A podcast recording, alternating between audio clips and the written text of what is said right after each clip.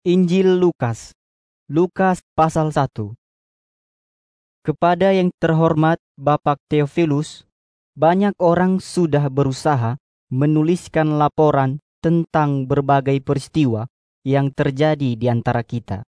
Mereka menuliskan laporan mereka sesuai dengan apa yang sudah diceritakan oleh orang-orang yang menyaksikan sendiri peristiwa-peristiwa itu dari sejak awal. Para saksi mata itu sudah melayani Tuhan dengan memberitakan kabar itu ke mana-mana.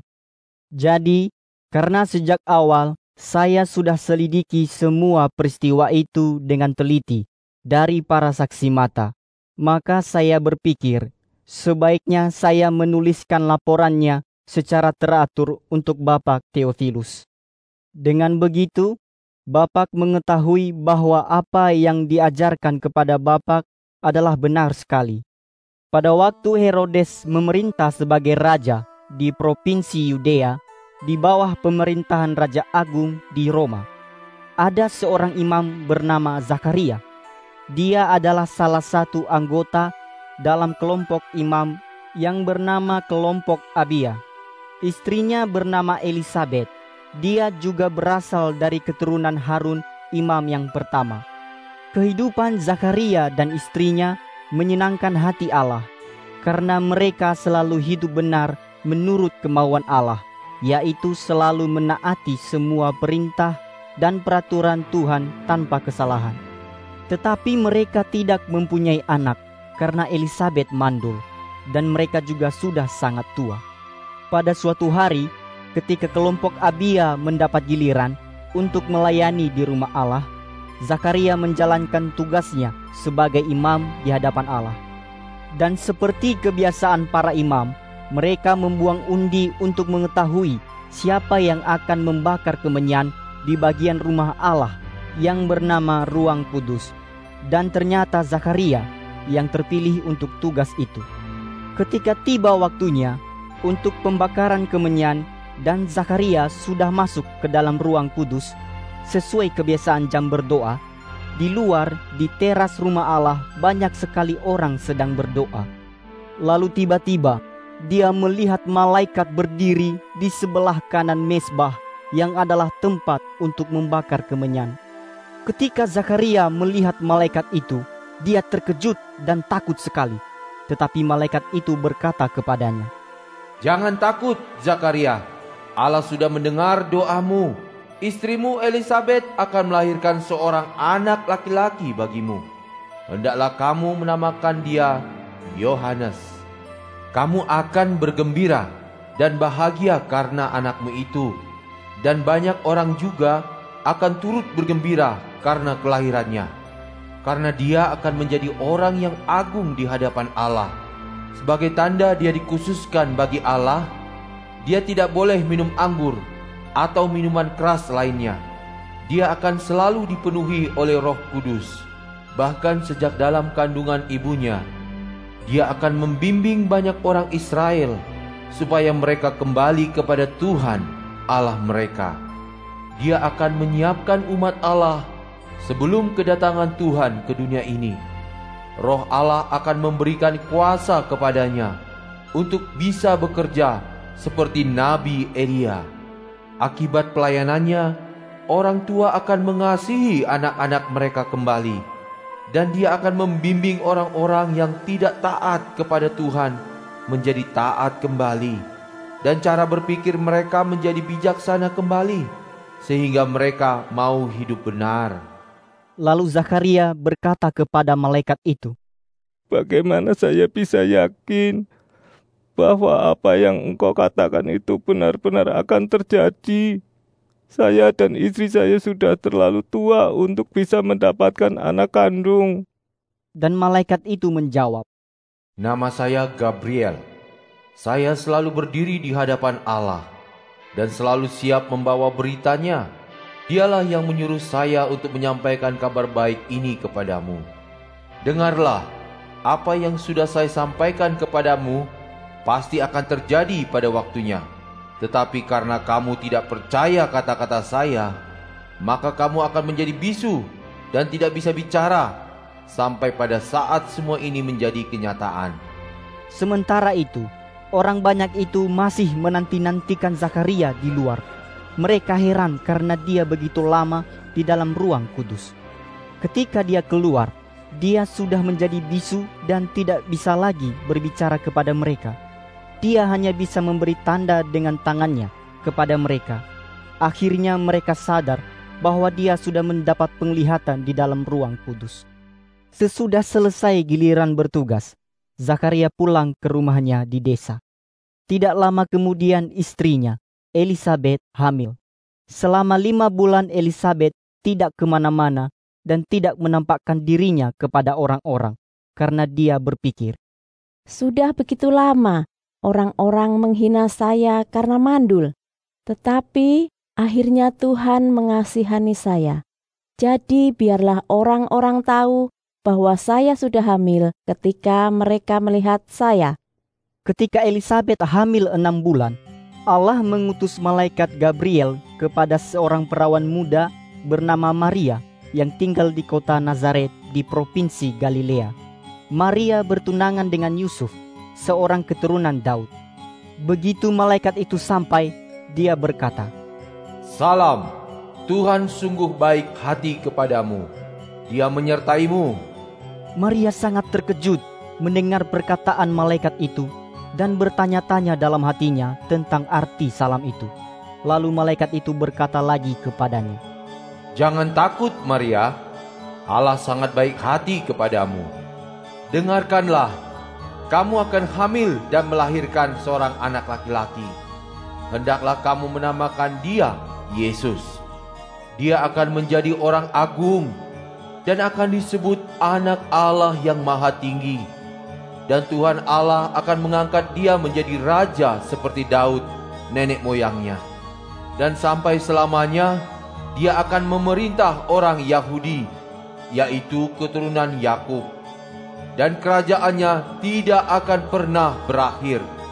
Lalu Maria berkata kepada malaikat itu, Wah, bagaimana mungkin semua hal itu akan terjadi karena saya belum pernah kawin?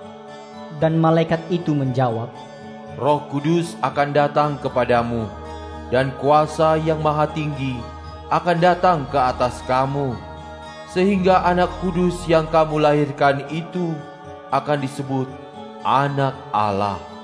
Juga saudarimu Elizabeth sedang hamil enam bulan dan akan melahirkan seorang anak laki-laki, padahal dia sudah tua sekali.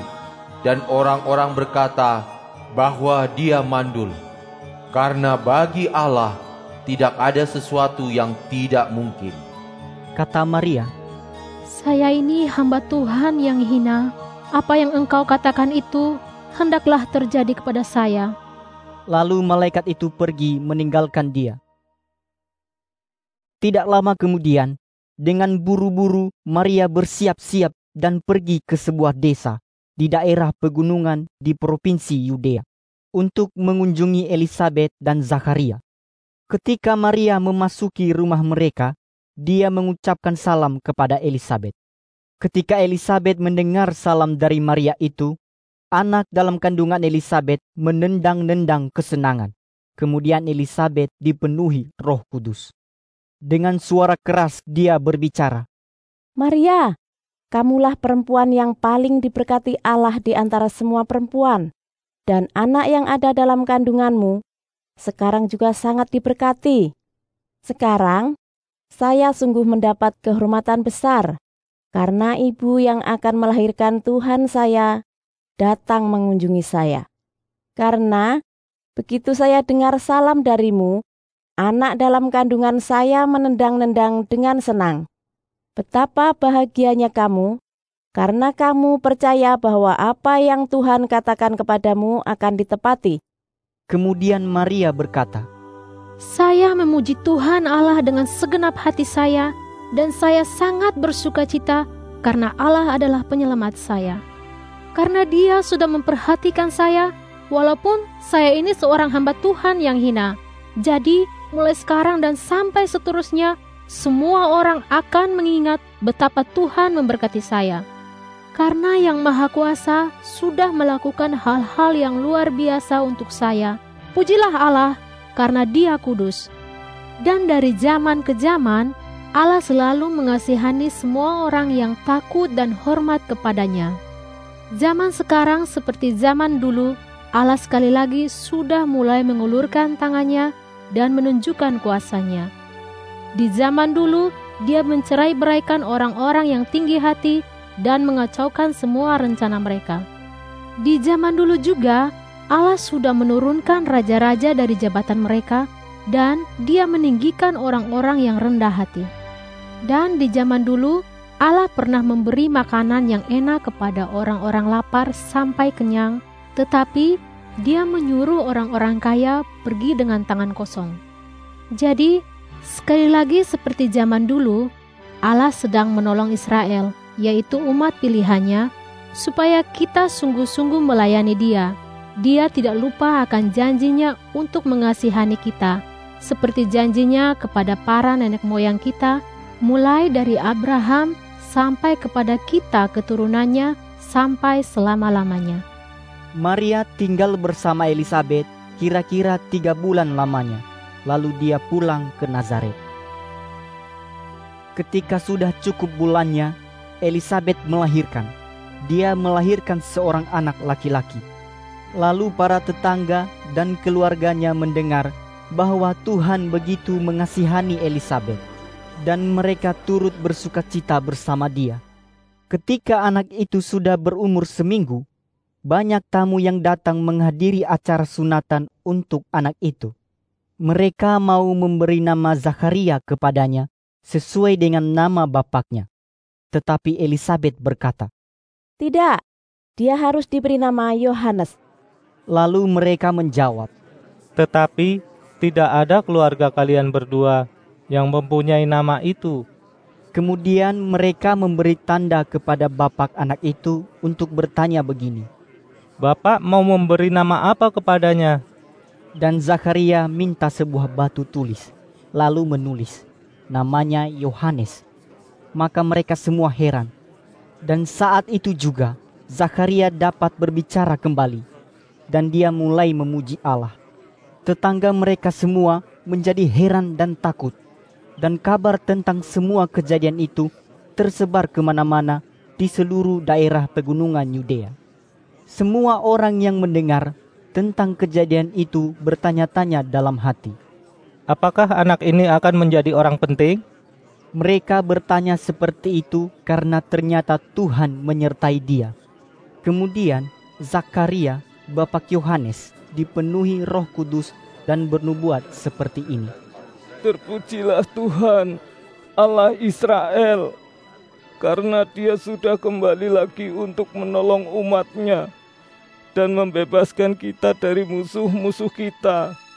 Allah sudah memberikan kepada kita seorang penyelamat yang siap memerintah dengan penuh kuasa dan yang berasal dari keturunan hambanya Daud. Hal itu sesuai dengan rencana Allah yang disampaikan oleh nabi-nabi yang melayaninya sejak zaman dulu.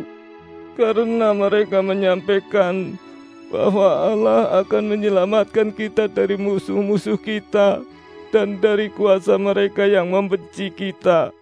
Dan sekarang terbukti bahwa Allah tidak lupa untuk melakukan sesuai dengan perjanjiannya yang suci yang pernah dia janjikan kepada nenek moyang kita, yaitu untuk menunjukkan kebaikan hatinya kepada kita.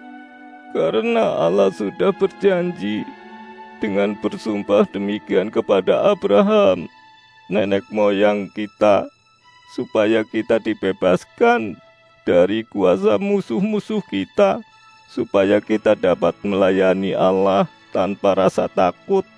Dan dengan begitu kita bisa hidup suci dan benar di hadapannya selama kita hidup. Dan tentang kamu, anak kecilku, kamu akan disebut Nabi Allah yang Maha Tinggi, dan kamu akan mendahului Tuhan mempersiapkan segala sesuatu untuk kedatangannya. Maksudnya, kamu akan memberitahukan kepada umatnya bagaimana caranya supaya mereka dapat diselamatkan melalui pengampunan dosa mereka. Jadi, karena kebaikan hati Allah kita, suatu hari yang baru, yaitu hari keselamatan dari surga, akan menyinari kita. Dengan demikian Allah akan menolong kita yang hidup dalam kegelapan dan dalam ketakutan maut. Cahaya Tuhan itu akan menuntun kita kepada jalan Tuhan, supaya kita hidup dengan perasaan tenang dalam perlindungannya. Yohanes bertambah besar dan rohnya bertambah kuat. Ketika dia sudah cukup dewasa, dia tinggal di padang gurun sampai tiba waktunya untuk menyatakan dirinya kepada bangsa Israel.